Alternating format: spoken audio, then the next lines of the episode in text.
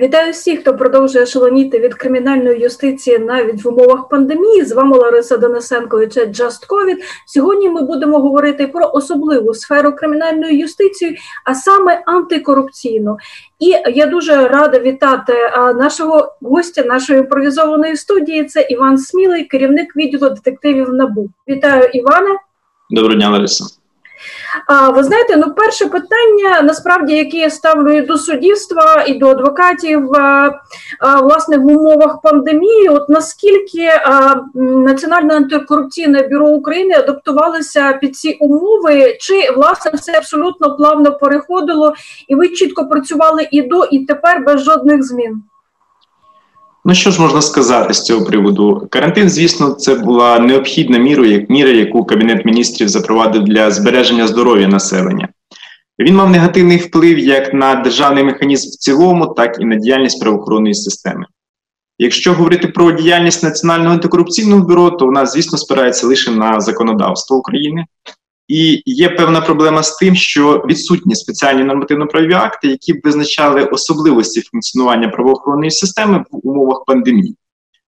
Е, тому Національне бюро, спираючись на досвід іноземних колег, а також з рахуванням тих обмежувальних заходів, які запровадив Кабмін, е, розроблено спеціальну систему обмежувальних заходів, якими ми користуємося наразі. Е, було спеціально введено наказ директора, яким вони визначалися.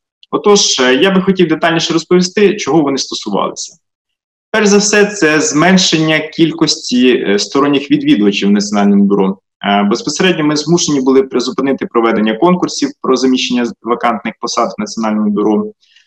Крім того, було призупинено особистий прийом громадян. При цьому залишилась можливість подати відповідні заяви через електронну пошту за допомогою дзвінків та інших інструментів віддалено. Е, крім того, ми обмежили будь-які ознайомчі заходи, а також різного роду навчальні заходи, які проводилися в національному бюро, для того, аби мінімізувати прямі контакти. На всіх поверхах та входах національного бюро були встановлені спеціальні антисептики. А крім того, нами було заборонено вхід до приміщення бюро е, без наявності маски. Е, для проведення різного роду е, допитів інших слідчих дій в приміщенні бюро також було введено певні обмеження. Зокрема, ми мінімізували прямі контакти. Якщо ми планували проведення певних е, обшуків, можливо, так в тих провадженнях, де це було можливо, вони були відкладені. Тобто, це такі загальні заходи, які ми вжили. Можу сказати з певністю, що всі заходи, які були введені національним бюро, вони були прийняті згідно тих нормативно-правих актів, які були введені Верховною Радою та Кабінетом міністрів України. А Іване, от мене питання стосовно а, процесуальних дій, е, чи з'явилися нові можливо інструменти, які допомагають в умовах ізоляції, власне, надзвичайної ситуації, убезпечено для людей проводити процесуальні дії? Ну, наприклад, це стосується інтерв'ю і допиту. Так, ну власне, тут е, мають бути присутні адвокати, адвокатки. І, власне, ви маєте працювати з достатньо непростими часто людьми, з непростими складами злочинів. Отже, можливо, щось змінилося, можливо, запроваджені дистанційні опитування тих самих свідків або дистанційне інтерв'ю, або це абсолютно неможливо просто зробити.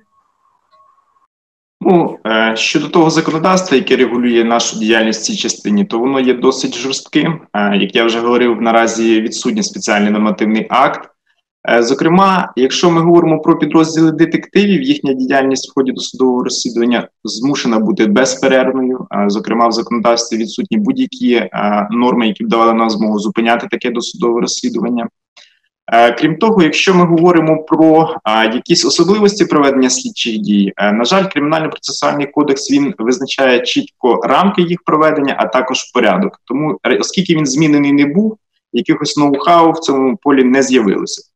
Щодо а, таких популярних нині а, зустрічей в режимі відеоконференції, які всі використовують, а, на жаль, слідчі обмежені в таких заходах, оскільки законодавець він чітко передбачив в кримінально-процесуальному кодексі, що особа, яка допитується в режимі відеоконференції, їй слідчим на території органу, якого знаходиться така особа, повинно бути вручено пам'ятку про процесуальні права, встановлено її особу, перевірено документи, і він повинен бути перебувати з нею протягом всієї слідчої дії.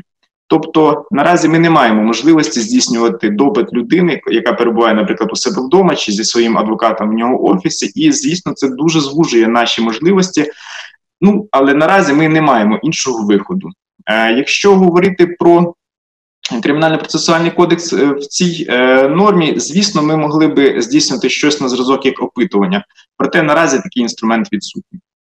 А я от помітила за собою, що мені довелося в цих умовах у моїй діяльності адвокатської вивчати, зокрема, медичне право. Чи довелося вам власне в цих умовах вивчати можливо щось сфери е, охорони здоров'я, якщо там з'явилися оборудки е, певні, які доводиться розслідувати? Якщо ми говоримо про, е, скажімо так, отримання якихось знань у медичній сфері, то е, звісно нам доводиться поглиблювати свої знання, оскільки для прикладу, під час проведення обшуків ми стараємося вживати максимально заходів для зменшення е, поширення такої хвороби, як COVID-19. Так, тобто, всі учасники слідчої дії детективом забезпечуються масками, рукавичками і у випадку необхідності бахілами. Тобто, це перш за все безпека учасників слідчої дії, це обов'язок детектива. Так, е, якщо говорити про е, інші якісь заходи, які може вживати детектив е, під час слідчих дій, то вони наразі якби не регламентовані і відсутні. Однак детективи досить чітко досліджують політику, яка проводиться зараз в державі щодо саме тих заходів, які вживаються. Ми дійсно моніторимо і перевіряємо всі ті закупівлі, які проводяться. В нас є відповідний відділ до сфери обов'язку, якого це входить, і ми, е, звісно, тримаємо руку на пульсі. Івано, от якраз стосовно подальшого стосовно подальшого переходу тих нароблених практик, які можливо меншою мірою застосовувалися, а наразі вони почали за рахунок нашої всієї ситуації застосовуватися більшою мірою або винайдені нові якісь Е, штуки, інструменти, які цілком можна перенести. Я це не озиваю в нормальне життя. Тобто, ви побачили, що це якісно ефективно працює, і цілком можна це власне продовжувати і в подальшому.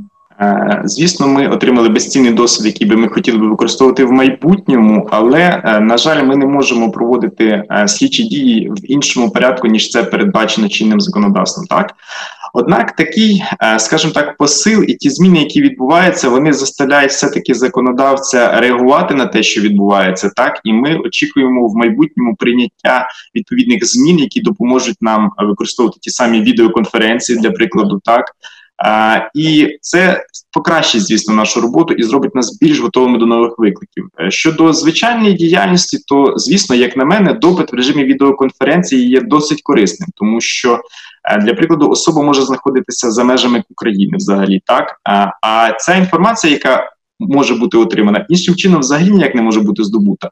Тому такі зміни вони повинні бути. Якщо ми говоримо про те, що ми перекладемо в звичайний режим е, роботи нашої діяльності, а, то звісно ж це. Порядок роботи з громадянами, отримання з ними інформації, тобто е, також це, скажімо так, можливість працювати віддалено з ними це завжди корисно, тому що вони не завжди є на території міста Києва чи інших міст, де є національне бюро, і тому це дає нам певні корисні навички. Так. От якраз стосовно допитів і а, власне спілкування, хочу детальніше з вами поговорити. А мої колеги, адвокати, адвокатки наполягають на тому, що а, має бути дотриманий режим конфіденційності. І хоча вже багато хто з нас використовує, наприклад, інструмент е, дистанційного опитування свідків або а, допиту а, підозрюваного, але адвокат намагається бути в одному кабінеті, в своєму переважно кабінеті а, з людиною, інтереси котрої він або вона представляють. І е, як ви вважаєте, от наскільки конфіденційність е, може і повинна бути збережена, і в який спосіб збережена, коли йдеться про такі дистанційні допити, опитування, прийняття інформації? Я хотів би сказати, що е, сучасні технології дають нам досить високий рівень захисту, е, тобто саме розроблення спеціальних програмних комплексів і забезпечення, які давали б змогу проводити захищені е, відеоконференції з захищеними каналами зв'язку. Я думаю, це не є проблемою, і в найближчому майбутньому ми отримуємо такі засоби. Е, щодо зберігання конфіденційності, е, я думаю, тут адвокати більше переживають за втручання, наприклад, сторони е, іншої в таке спілкування. Для прикладу, коли ми спілкуємося з свідком, а такі переговори може здобути, скажімо так, підозрюваний. Так наразі в Україні я знаю вже досить впевнено функціонує така система захищеного відеозв'язку в судах, тому я не бачу ніякої проблеми розробити таке ж програмне забезпечення саме для слідчих. І е, якщо ми вже говоримо про, е, скажімо так, е, якесь е, порушення прав, е, звісно, ми повинні мінімізувати такі порушення прав і завжди відстоювати інтереси свідків, так е, в такому напрямку. Однак, якщо говорити про самі допити на досудовому розслідуванні, звісно, вони є дуже важливими але все одно а, суд повинен досліджувати докази у майбутньому безпосередньо. А тому така особа буде допитуватися повторно в суді, і там уже надасть ті покази, які будуть безпосередньо сприйняті судом і покладені, наприклад, в якесь рішення. Е, тому якихось таких е, застережень про неточності там чи, наприклад, неповне забезпечення, як на мене, вони є трошки передчасними, і все ж таки можна було б їх обійти і запровадити такий новий е, вид допиту свідка, як в режимі відеоконференції, коли він знаходиться в себе вдома. В першу чергу для можливого забезпечення, все таки і його безпеки, так е, забезпечення, скажімо так, його безпеки в плані здоров'я, от а також зручності для нього, а також адвоката. А ще насправді наскільки це можливо, наскільки ви можете про це поговорити, я хотіла би запитати у вас, ем, чи з'явилися от провадження, які безпосередньо пов'язані з ситуацією з пандемією в Україні? Якщо можна про це а, говорити, то можете просто точково пояснити, якими вони є, і наскільки їх багато. Е, Національне бюро постійно відслідковує ситуацію, яка відбувається у зв'язку з е, пандемією в Україні, і звісно, нами такі досудові розслідування розпочаті. Однак, у зв'язку з тим, що такі відомості становлять таємницю досудового розслідування, наразі я не можу повідомити про їх предмет. А якщо говорити не про предмет, а наприклад, е, говорити відсот про відсотковість, чи можна сказати, що додалося ну певний відсоток справ, які безпосередньо пов'язані з викликами а, перед країною, які поставила пандемія? Лариса, хотів би сказати вам, що у національному бюро наразі розслідується уже понад 800 кримінальних проваджень зі всіх, скажімо так, сфер. Якщо ми говоримо саме про пандемію, то а, ці злочини пов'язані, наприклад, не лише з закупівлею, саме, наприклад, міністерством охорони здоров'я чи там відповідних підприємств. Так е, ми знаємо, що уряд е, значно спростив систему закупівель. І законодавець е, взагалі у зв'язку з пандемією будь-якими підприємствами державними, так тому спектр цих розслідувань він досить широкий. Але наразі я вам не можу дати детальну статистику, оскільки ми е, ще не зібрали повністю всі інформації, відомості про е, пов'язані саме з пандемією цих проваджень. А наскільки власне вам допомагає чи заважає зміни, які внесені законодавцем у зв'язку з пандемією, і, наприклад, чого бракує, от бажано би це було внести, так змінити законодавство. А що трохи заважає і гальмує вашу роботу? Е, я вам можу сказати, що е, введені карантинні обмеження вони є, скажімо так, дійсно дуже необхідними. Однак, якщо ми читаємо кримінально-процесуальний кодекс і говоримо саме про виклики до слідчого в статті 138 е, карантин та пандемія вони передбачені як поважні причини для неприбуття до слідчого. Е, наразі ж нещодавно я чув, що Кабмін планує продовження карантину до кінця року, однак зі зменшенням обмежувальних заходів. Тобто, ми фактично розуміємо, що формально карантин він буде, однак ті заходи, які будуть запроваджені, будуть мінімізовані. Так е, при цьому саме наявність цього стану карантину і офіційне його закріплення в нормативних документах Е, дає підставу свідкам е, або стороні захисту у разі їхнього бажання поводитись недобросовісно, тобто повідомляти про неможливість прибуття до слідчого у зв'язку з такими причинами. Це дуже негативно впливає на досудове розслідування, скільки сприяє затягуванню його е, порушенню розумних строків. Крім того, неодноразово ми зустрічали випадки, коли для обрання запобіжного заходу підозрюваному його адвокати не з'являються на засідання, оскільки нібито е, карантин і вони не можуть прибути. Е, це саме стосується розшукуваних осіб, так які перебувають за кордоном, а відносно них тут здійснюється досудове розслідування. Адвокати теж, е, скажімо так, ігнорують вимоги слідчого про прибуття.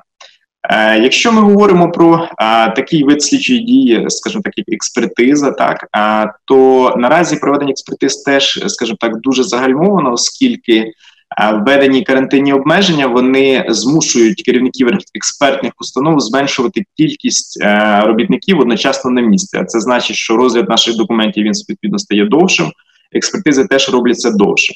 Однак ми сподіваємося на те, що найближчим часом в цьому в цьому питанні стане, скажімо так, легше, оскільки все одно карантинні обмеження зменшуються. Люди зможуть з'являтися на роботу і працювати. Так а коли ми говоримо про такі, такий вид забезпеченого заходу, як тимчасовий доступ то відповідно він теж затягується в зв'язку з тими ж поважними причинами. Тобто багато підприємств, хоча мають можливість надати документи і також установ, однак цього не роблять, ссилаючись на те, що їхні працівники відсутні на робочому місці у зв'язку з карантином, і зазвичай це є правдою. Однак багато хто з ними з них і зловживає такими моментами, тому це також дуже дуже гальмує досудове розслідування.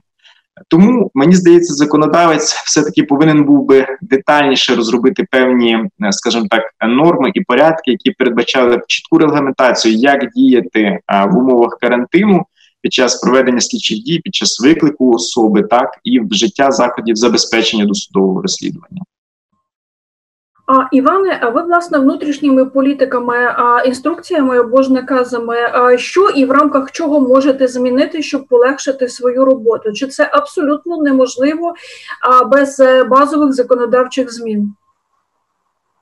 На жаль, ми дійсно не можемо цього зробити без е, базових законодавчих змін, е, звісно ж. Але що стосується, наприклад, порядку роботи, то ми все таки його змінюємо самі.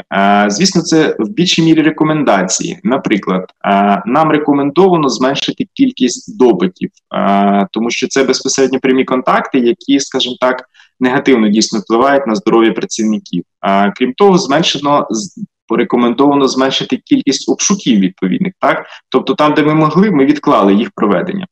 Однак такі відкладення, скажімо так, вони досить негативно впливають на досудове розслідування, тому що якщо раніше ми їх відклали, е, сьогодні ми повинні працювати, скажімо так, з втричі більшою активністю ніж раніше.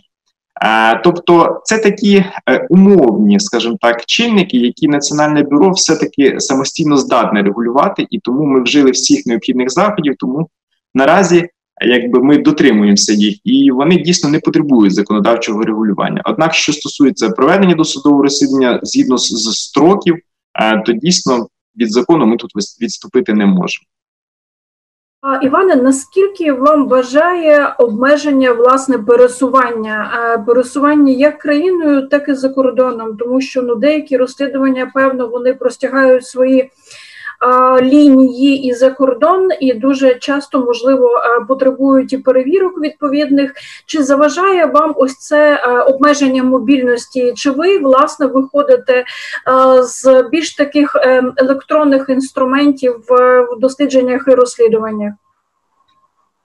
Детективи набу е, не проводять самі безпосередньо слідчі дії за кордоном. Е, звісно, у нас інколи виникає необхідність проведення допиту за нашою участю або, е, наприклад, в ознайомленні з певними документами за кордоном, так зустрічах, підтриманнях контактів, дійсно, але наразі керівництвом прийнято е, рішення про те, що детективи не будуть е, виїжджати за кордон у разі можливості. Проте щодо кооперації з іноземними правоохоронними органами, я можу сказати, що відчутних погіршень не відбулося. Тобто наразі вони працюють так само оперативно. Е, звісно, можливо, певні є в них, е, скажімо так, проблеми з цим. Однак сказати, що така взаємодія повністю зупинена у зв'язку з карантином, ми не можемо. Е, ми їм дуже вдячні за ту допомогу, яку вони нам надають, і ми стараємося також у разі відповідних міжнародних запитів діяти відповідно оперативно і швидко. Щодо тих запитань про пересування по території України, то дійсно це викликає певні проблеми. Е, Можна сказати, не стільки навіть у детективів, як в учасників слідства. Так е, для прикладу, у нас була необхідність вручення клопотання про обрання запобіжного заходу. Так, і одна з, е, скажімо так, причин, чому підозрюваний е, не зміг з'явитися до національного бюро, це якраз таки відсутність міжміського сполучення. Так ми не можемо бути впевнені, чи це дійсна підстава його неприбуття. Однак е, така мотивація є. Е, деякі адвокати відмовлялися прибувати до національного бюро у зв'язку з тим, що в них відсутні відповідні дозвільні проїзні документи по місту Києву, оскільки ми пам'ятаємо, що не всі категорії осіб мали право пересуватись по місту Києву, і це також зазначалося як одна із підстав.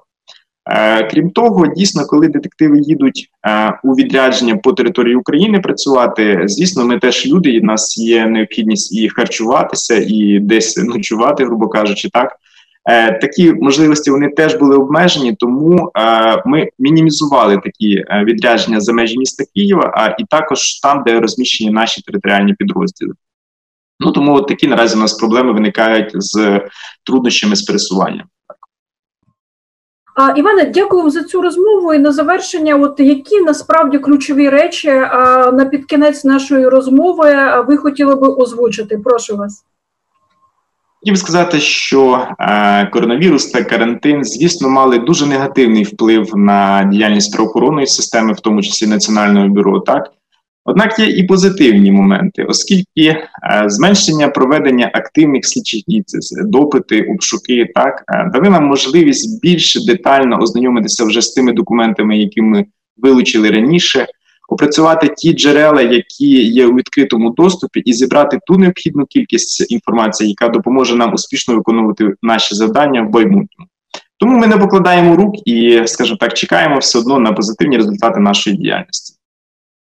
Дякую, Іване. Успіху вам і вашим колегам і колежанкам в вашій роботі. Нагадую, що це був Джаскові з Іваном Смілим, керівником відділу детективів НАБУ. Ми говорили про те, які виклики поставила пандемія перед Національним антикорупційним бюро України і як детективи долають ці виклики внутрішніми, зокрема розпорядженнями і практиками. Залишайтеся здоровими і захищеними.